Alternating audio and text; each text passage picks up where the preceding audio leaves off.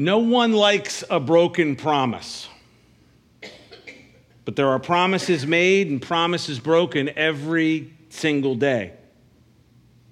If you've had enough important promises made to you broken, then you can become discouraged in your life. Someone has made a promise to you, and then that it's an important promise, and that promise is broken. Then you can become discouraged in that situation.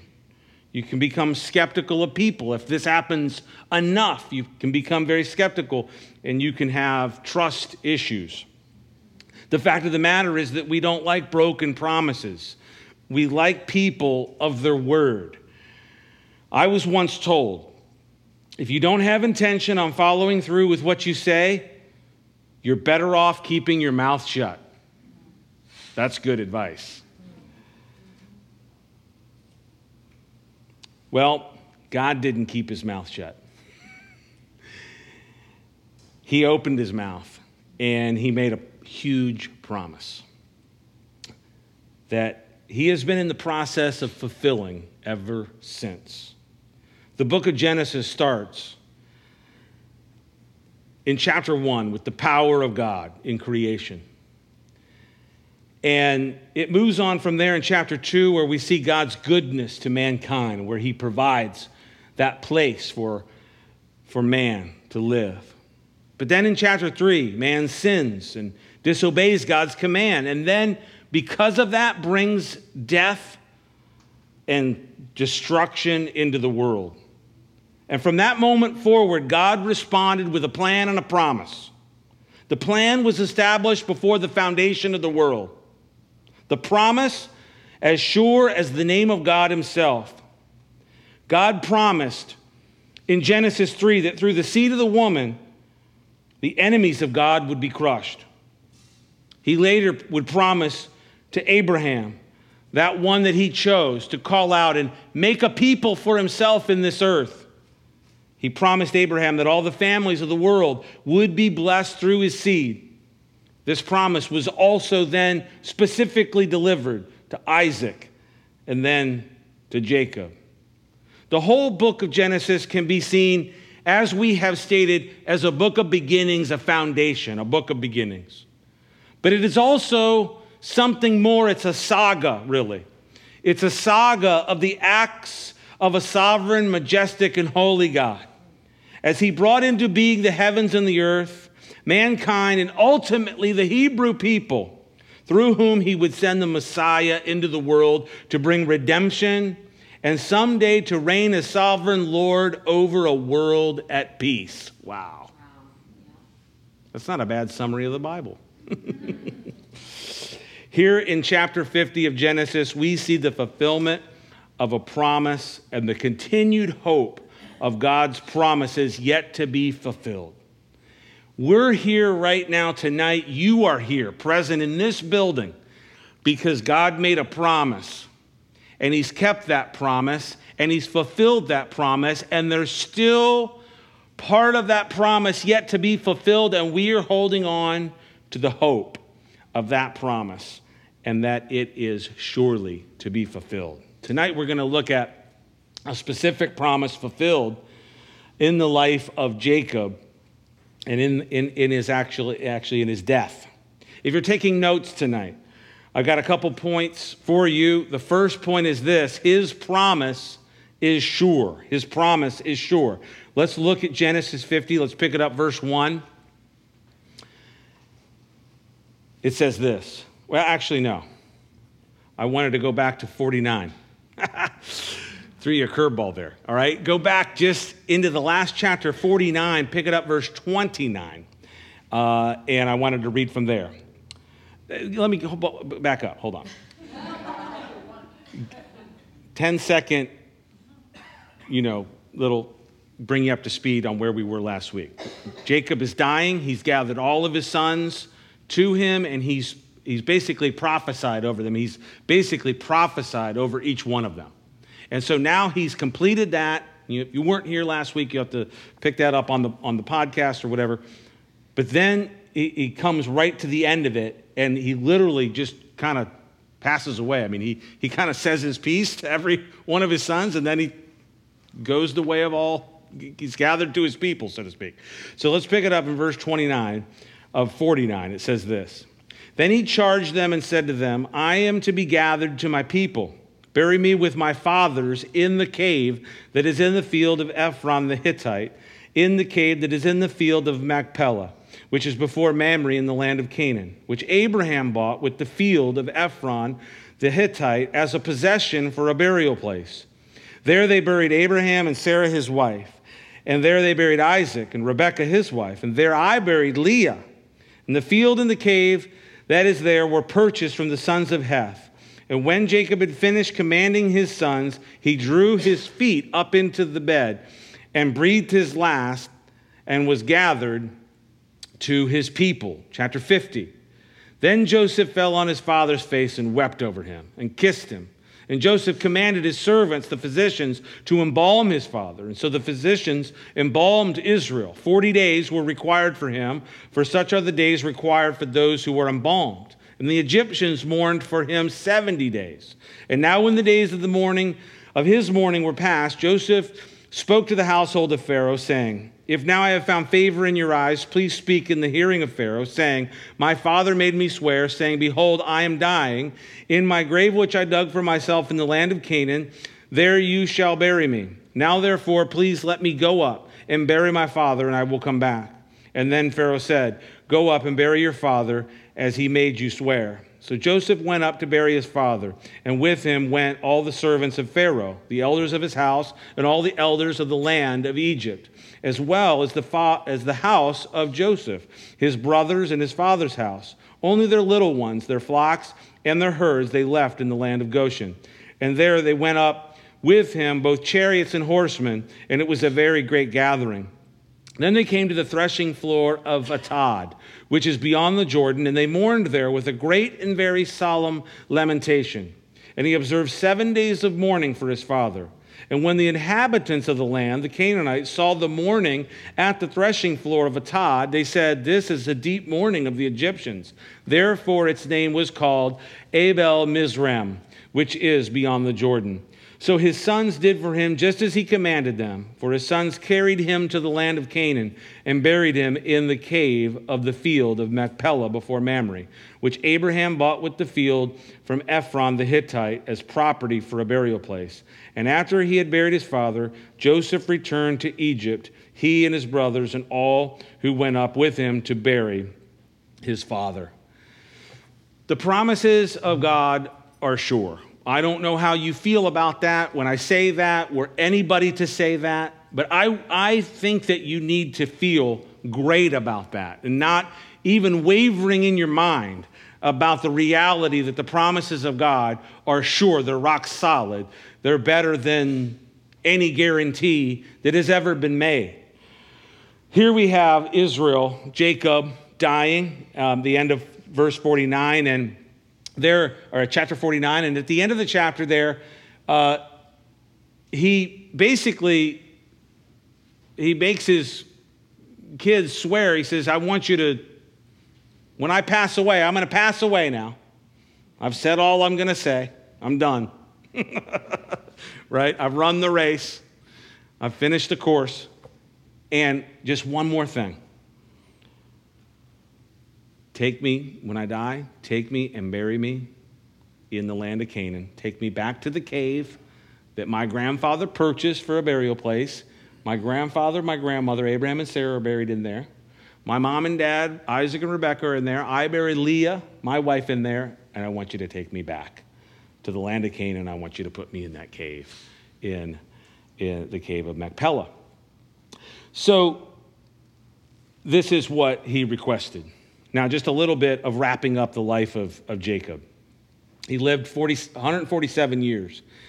During that time, I guess if you were going to sum up the life of Jacob, you know, and it would be kind of a, you know, I don't think you could do it in a couple sentences, but I'll, I'll try. You know, I mean, he he he had those moments of, I mean, he came out grabbing his twin brother's heel, right? That's why that's how he ended up with the name Jacob, Yaakov, the, the heel catcher, right? And he kind of lived up to that name, and he deceived his father and gained the blessing of his, of his uh, of the firstborn, and of course, you know, there, of course, there was that scene where Esau sold him the birthright and all the rest of it. But then he flees in, into the land of uh, into Haran, and and he's out there for many many years, and he continues to have God speak to him. He God meets him at Bethel. And, you know, remember he had that, uh, that night where he had the, the ladder going up to heaven and the angels of God were ascending and descending on that ladder. And he had these moments. Remember, he had that other moment where he, he wrestled with the angel of Yahweh all night. He literally wrestled with a, a, a a pre incarnate Christ. It was a Christophany, I believe. You want to go back to that message that I preached on. It was called WrestleMania. That was a fun. Actually, look that up on the podcast, WrestleMania. And it was the life, it was about the life of Jacob because he wrestles with God all night long. And God says to him, He says, You've wrestled with God and you've overcome. He, he says, I won't let you go until you bless me. And this is kind of Jacob's life in a nutshell. He was always seeking the blessing. He, he didn't live a perfect life. He had his faults. He had those times when he deceived, but he did pursue the Lord. He did pursue the blessing of God in his life. And he passed that on to his kids. And, uh, and so he believed God. In fact, if you go into the, the, the Hebrews chapter 11, which is the Hall of Faith. You know, we have the Hall, the, you know, the Hall of Fame, Pro Football Hall of Fame, which I've actually been to, by the way. Not, not that, not, anyways, I will tell you about that story another time. If you want to, you can read about it in my book in chapter 4. I'll tell you all about that. but, anyways, uh, the Hall of Faith in Hebrews chapter 11. And in that chapter, it says, it talks about what he did, what Jacob did in chapter 49 of Genesis. And he says, By faith, Jacob, leaning on the top of his staff, blessed each of his sons and worshiped the Lord. I mean, that kind of is just a great verse of scripture there because this kind of sums up the, the, you know, the end of his life where he's literally leaning on, the, on his staff and blessing his sons and worshiping God. So he finally passes away, and when that moment occurs, Joseph is the one that's there that just reacts with just the pouring out of emotion. And he fell on his father. He, he, he, he embraced his father. He wept over his, he wept on his father. Uh, Joseph loved his father, and of course, he had been separated from his father all those years. Some scholars believe as many as 20 years, if not more, but at least 20. And it was a, a long time of separation that he had spent away from his dad. And, and the emotion of the whole of this whole thing hits Joseph. Then Joseph orders his servants, the physicians, to embalm his father.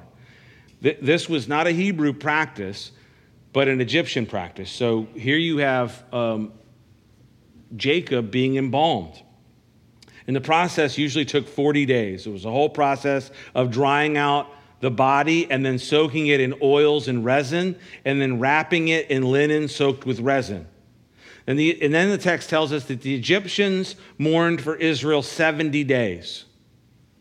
This was significant because the custom to mourn for a dead Pharaoh was 72 days. So they mourned for Jacob, they mourned for Israel two days less than a Pharaoh which I find that to be kind of interesting because that's kind of way up there. Like, you know, we, wow, we mourned for you for 70 days. That's significant. We should, and one, one thing I can glean from this is that we should mourn properly for our loved ones when they go before us into the presence of God. Sometimes people kind of just kind of whisk past that experience or they don't maybe take the appropriate measures of the appropriate time and, and, and, and, to mourn over that. And in that sense, you could say the ancient cultures had better traditions on mourning than we do. Of course, as Christians, we don't mourn as those who have no hope, right? We have a hope. They've gone on before us into the presence of God. We mourn for ourselves really, that we're still here, that we're left behind, so to speak. And we're just going to get up there to be with them at some point. So Joseph sends a message to Pharaoh asking for permission to go to the land of Canaan to bury his father as he had promised him, and Pharaoh gave him the permission. Joseph takes an entourage of people on the journey. Everyone, all the, the family, except for the little ones and their flocks, they leave in Goshen. Uh, even Egyptian elders went on this journey. And along the way, they mourned and bereaved for seven days at the threshing floor near the Jordan on the other side of the Jordan River. And the Canaanites actually uh, noticed this and they, they said, Wow, this is, a, this is some mourning of the Egyptian, so that the place was actually named Abel Mizraim, which is the mourning of the Egyptians. The Canaanites even recognized that the, the the seriousness of this event. The sons of Israel, led by Joseph, did exactly what Jacob had asked for, what he had asked them to promise, what he had commanded them. They carried him to the field of Machpelah and buried him in the cave. Abraham, Isaac, and Jacob all are buried in the cave. Now, what's the significance of this? I want to take you back to, just for a second, to chapter 46 it was that time when, when Jacob learned that his son Joseph was, was uh, alive and that he had, he, had been, he had been raised up to the number two place in all of Egypt, and he was governing over the, the, the affairs of Egypt through this famine that was a severe famine in the land. And you remember at that time that, that God spoke to, uh, to, to Jacob. And he said this um, in verse 46. I'm, I'm sorry, chapter 46, verse 4. I do not have it on the screen for you, sorry. but it says, This is what God told Israel I will go down with you to Egypt, and I will surely bring you up again.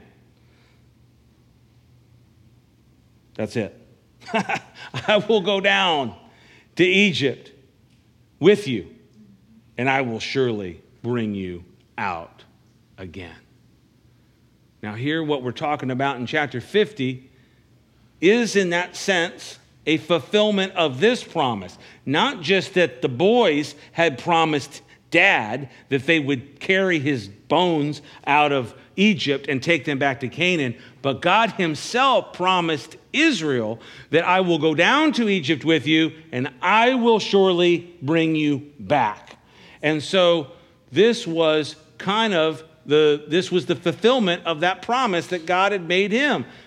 The boys, Joseph and the guys, carried their father back to the cave at Hebron at Machpelah. That cave, man, that's an interesting place. That's an interesting little spot there. I want to I've tried to do some research on that spot. It's actually modern day Hebron, and it's actually tough to get to now um, because of, of where, it, where it's located. But it's an interesting spot. God fulfilled the promise that he made to Israel, to Jacob, to Israel. But this is also like a like part of a fulfillment. I mean, it's a fulfillment of the promise, don't get me wrong. But it's there's something more there. I think that the promises of God are like, you know, we, we read them and we go, oh, God's going to do this. And God has, like, you know, there, there's so much more that God's doing within just the promise that He's, that he's articulating to us and, and through His Word that it's going to blow our minds when we, when we actually see to the level that God has fulfilled the promises that He made, the things that He said. Here's what happened Jacob's sons carried his dead bones out of Egypt and took them up to the cave at Machpelah in Canaan.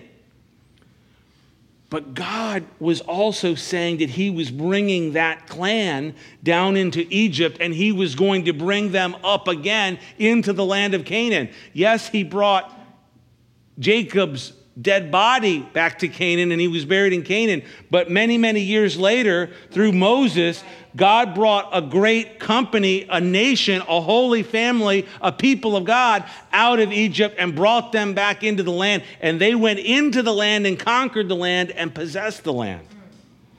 And so, what I have learned in studying God's promises and prophecy and things where there's kind of a a, fulfillment A, and then there's like fulfillment B. You know, there's like the first little part, and you're like, yay, God kept his promise. And it's like, hold on, hold on, it gets better, you know?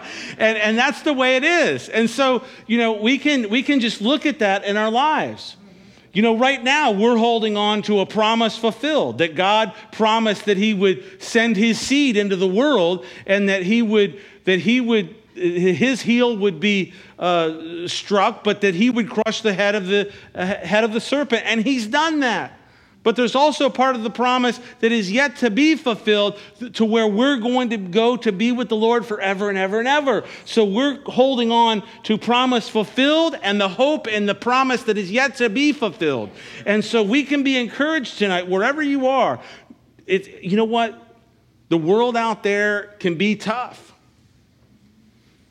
If you look at it from an atheistic point of view, yeah, it's a rough universe out there. According to the, the Darwinist, it's a battle of the survival of the fittest, right? That, that's the way Darwin put it. Survival of the fittest. You know what, though? God's in control. And God's got his hand on the thing. And so you can look at it from man's perspective, you can look at it the way man might come up with a way of, of, of saying it, or you can hold on to the promises of God. Amen? You can realize that God is going to see you through. And so, even in, even in a dark hour, even in a dark hour, Christian, we're the type of people we've got to learn how to hold on to the promises fulfilled and the promises that are yet to be fulfilled. And and and we've just got to we've just got to be those people. Back in chapter 15 just you know the little bit of a kind of a going back tonight and just little places here and there. If you remember back in chapter 15 i actually taught a message in chapter 15 that i titled the promise keeper if you how many remember that message no okay good okay very good i'm, I'm impressed i'm impressed the, the message that night was the promise keeper. And this is the chapter where God made a, the promise to Abraham. And God is the promise keeper, He's the one that's going to keep His promise. The lesson for us is sure is this stay with God. Stay with God. Be like that person. Be like Jacob who wrestled with God. Wrestle with the Lord all your life and stay with Him and you're going to be blessed. And there might be some dark hours, there might be some places where you're going to have to just rely on the word that has been given to you. You're going to have to rely on the book, the, the word of God that has been spoken to you. You're going to be in that place. And, and you need to remember when you get to that place. You may even find yourself, I hope not, but there's somebody here that might find yourself down the road in your life and you're somewhere and you're far away from God and God will tap you on the shoulder, and God, as the hound of heaven, will come after you, and He'll remind you of the things that were spoken to you at little old South Coast Church at, in this B building at, on the corner of Croton and Lake Washington on Saturday night. And a profound word will be brought to your remembrance in that place. And I want to encourage you, wherever you find yourself from this moment forward, trust in the promises of God fulfilled and those promises that are guaranteed yet to be fulfilled. Amen? Well, I got to quote this verse, right? Second Corinthians chapter 1 verse 20. For all the promises of God in him are yes and in him amen. So to the glory of God through us. Amen. That's right. So we, we sang this tonight, right? This is the, this is the verse that we sang. And this is the truth by which we're here in Christ.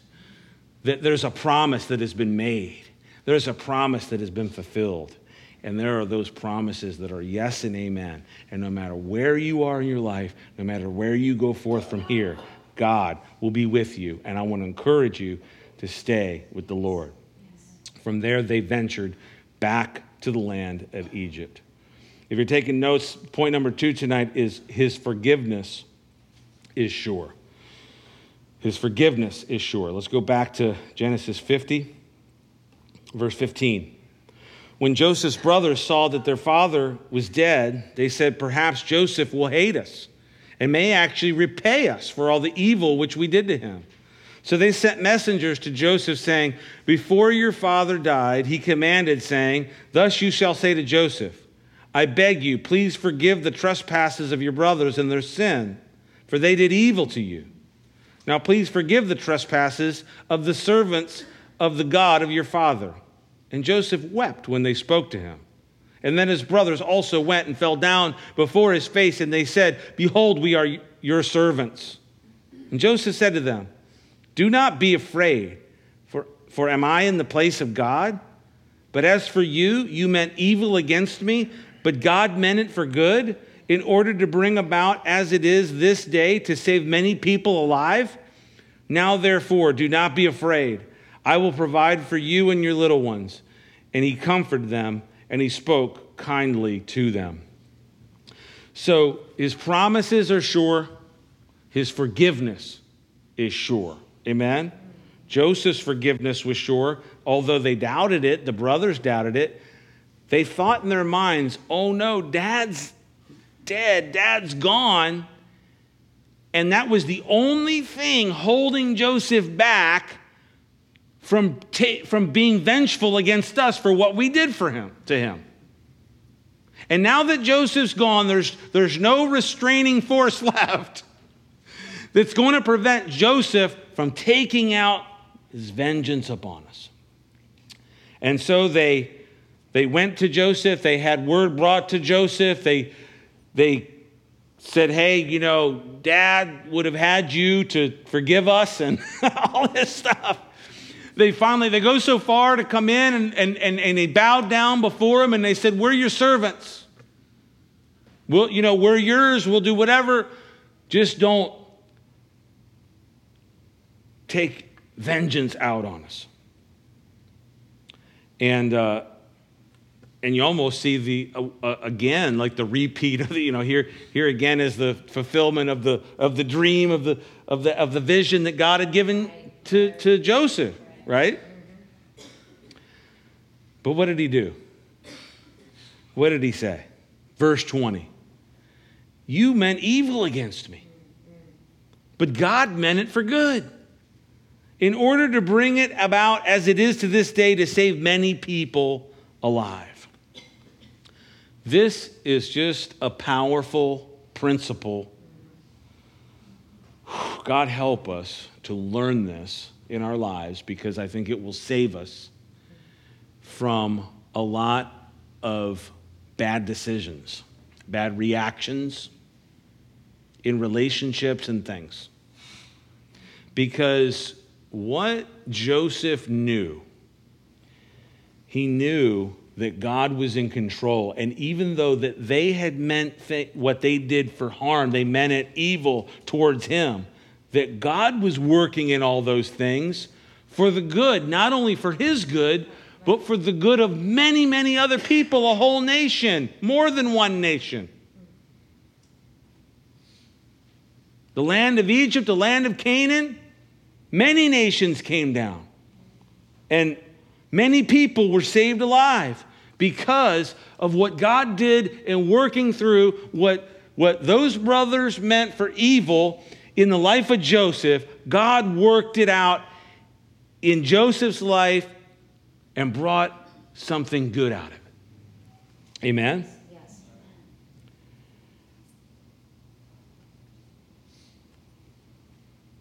Now, you say Genesis, we've said from the beginning, Genesis is the foundation of everything, right? So, so here's Joseph in chapter 50 saying, you meant it against as evil against me, but God meant it for good in order to bring about as it is this day to save many people. So in other words, you meant evil towards me, but God worked something out in this whole thing. You meant evil against me, but God worked in this whole thing. Yeah, I spent years in prison. Yeah, I was framed for, for a sexual advance that never took place. Oh, that, that uh oh. I'll just leave that one right there.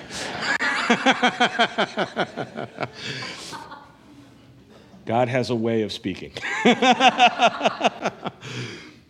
In the life of Joseph, a sexual advance that never took place, that, that was denied, if you will. And God worked. God worked. You almost think, want to think that somehow, I don't know, maybe Paul sitting down writing the book of Romans under the inspiration of the Spirit, God drawing his attention back to what Joseph said in Genesis chapter 50. And we know that all things work together for good. To those who love God, to those who are called according to his purpose. Amen? Yes. Christian, you got to know that God is working in your life, that God is working through things. I've had, I've had people do things to me where I look at and I go, you know what? I could get just terribly angry, and I'm not, I'm not going to of course, I'm not bringing up an example of where I was terribly angry at someone for what they did for me, and I had to sort it out in my mind years later and go, you know what? Perhaps God was working in that situation. Perhaps God used that situation to, to lead and guide my steps. Because of that situation, I, I relied on God even more. Because of that situation, I waited on God for the next step that He had for me in my life, in my ministry, in my family. Because of what someone did to me, I had to wait on the Lord to see what He was going to do, how He was going to work in that situation. And I want to encourage you, Christian, do not cheat the Lord out of what he wants to do in working in your life because you've got it figured out and you're going to take vengeance out and you're going to handle it in your way. We've got to learn this principle because if we do, it will save us. It'll save us a lot of heartache. It'll save us from trying to feel like we've got to have every little detail figured out when someone has done wrong to us, when someone's brought evil to our doorstep. Sometimes you'll never figure it out. You'll never figure it out why so and so did such and such to you, other than, you know what? They just did evil. You meant it for evil, they meant it for evil. But I want to spend my energy thinking about what God had in store for me as a result of it. I want to think about what God is doing with that situation. And God can do stuff, oh my goodness, He can, He can, uh, He can turn things around. Amen. Amen. And of course, this also parallels what God what Christ himself went through on our behalf, right? So God himself puts on flesh, comes into the world. Think about that for a second. You know, you're reminded of Philippians 2, right? The humility of Christ. You know, that he literally came into the world that he made. He came into the world that he made as a baby in a cave, in a manger, grew up and put himself in harm's way. Put himself, subjected himself to where people brought about evil against him. They plotted against him from the very beginning when they decided they didn't like him. Some people liked him, a lot of people didn't like him. The leaders, the chief priests, the elders, they said, We got to get this guy. And they, and, they, and they conspired against them and they, brought, and they brought evil and they had evil plots against them. They, they, sent, they sent, you know, military man, men to arrest him.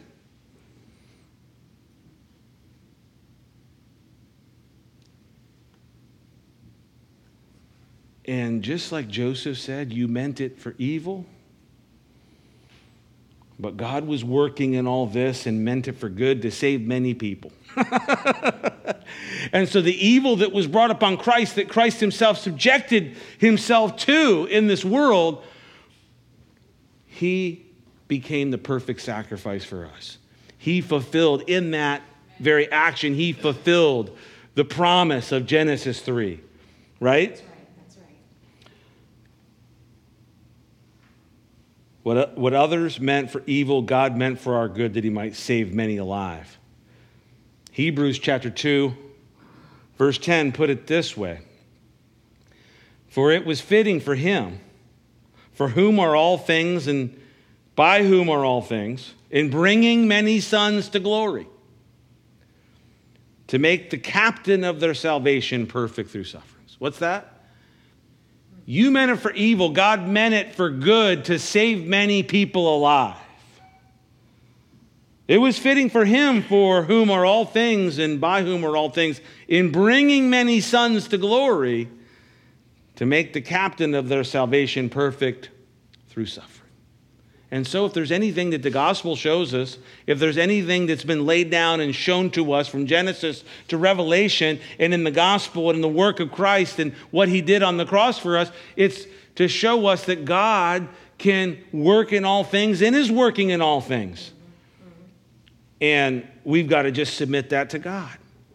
Now, the brothers could take a sigh of relief, right? You know, when, when, when, when Joseph says this and like, look, you meant it for evil, God meant it for good. Look, we're all alive. We didn't die in the famine.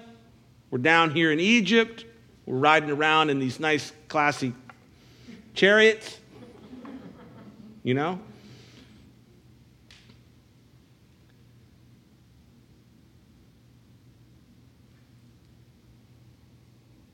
And God worked in the situation. And so, this, this, the forgiveness of Joseph was sure, but I think what it shows us is that the love of Christ, the forgiveness of God is sure. Amen? Yes. Amen. And we need to uh, we need to just rest in that promise, the promise of his forgiveness.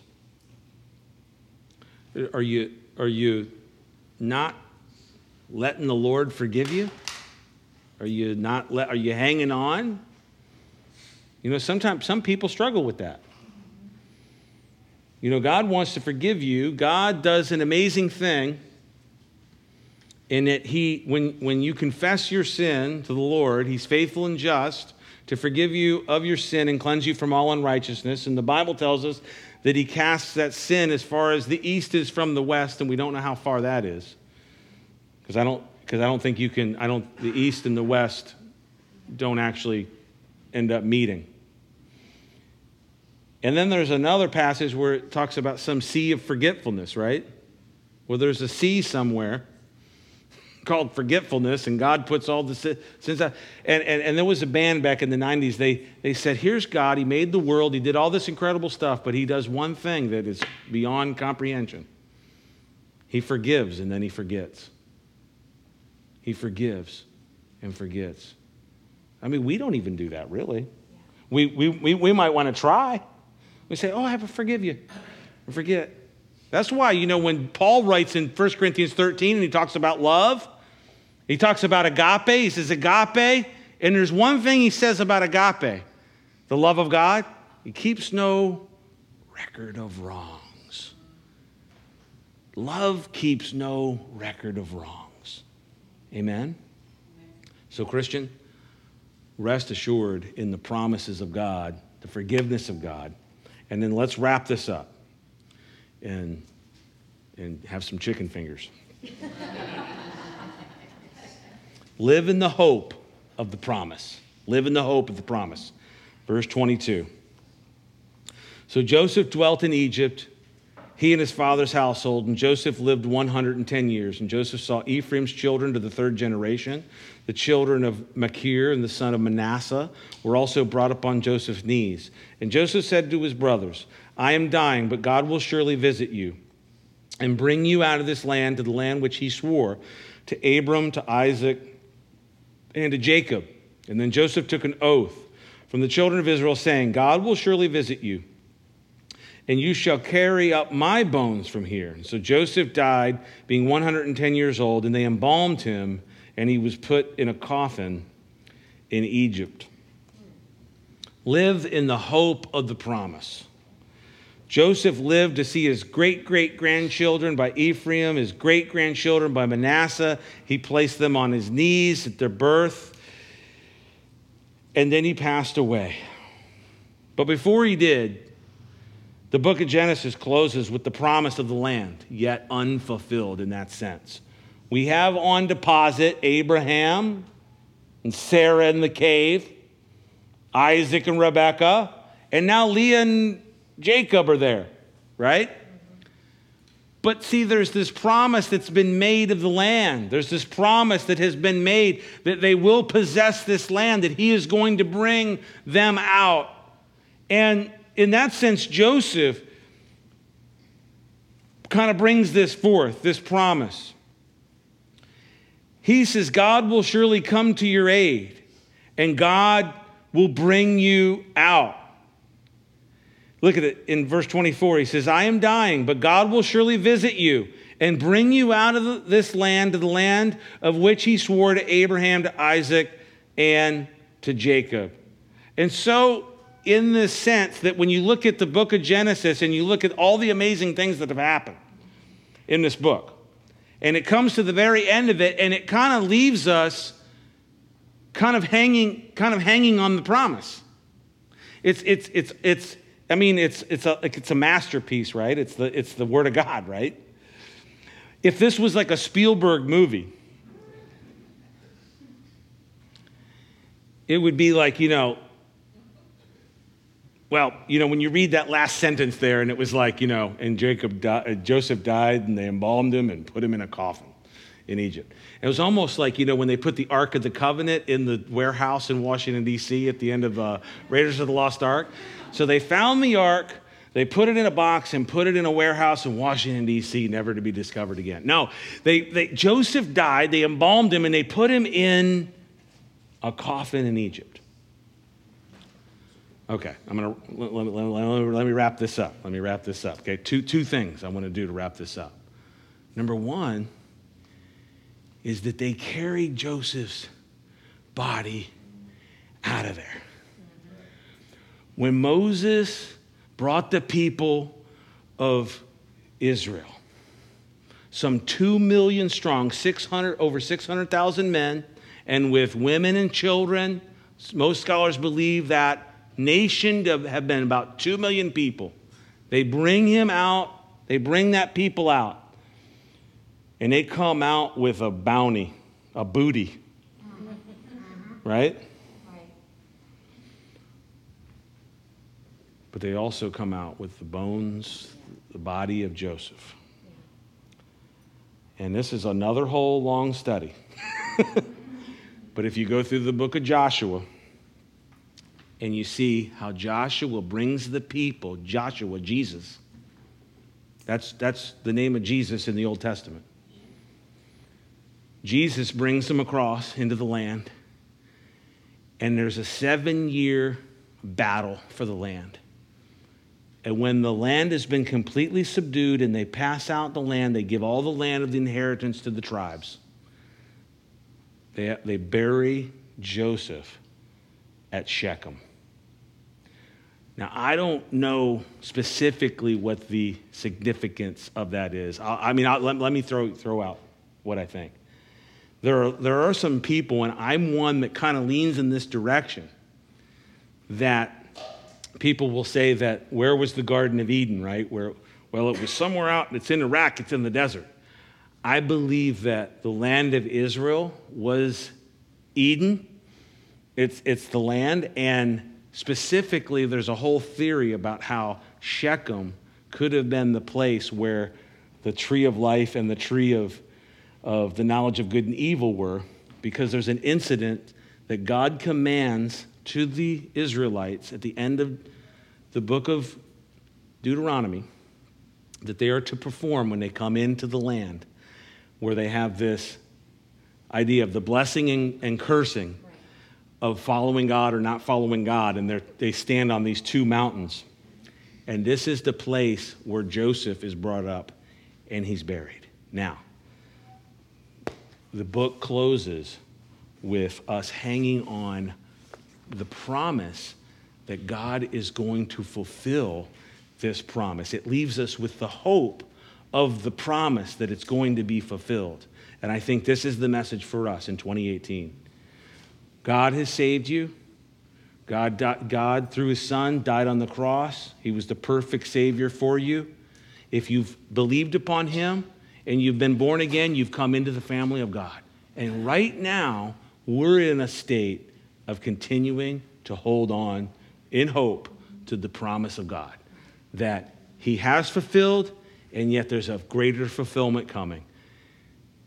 God, it will hear you, and he will bring you up out of here, and he will bring you into the land, into the kingdom.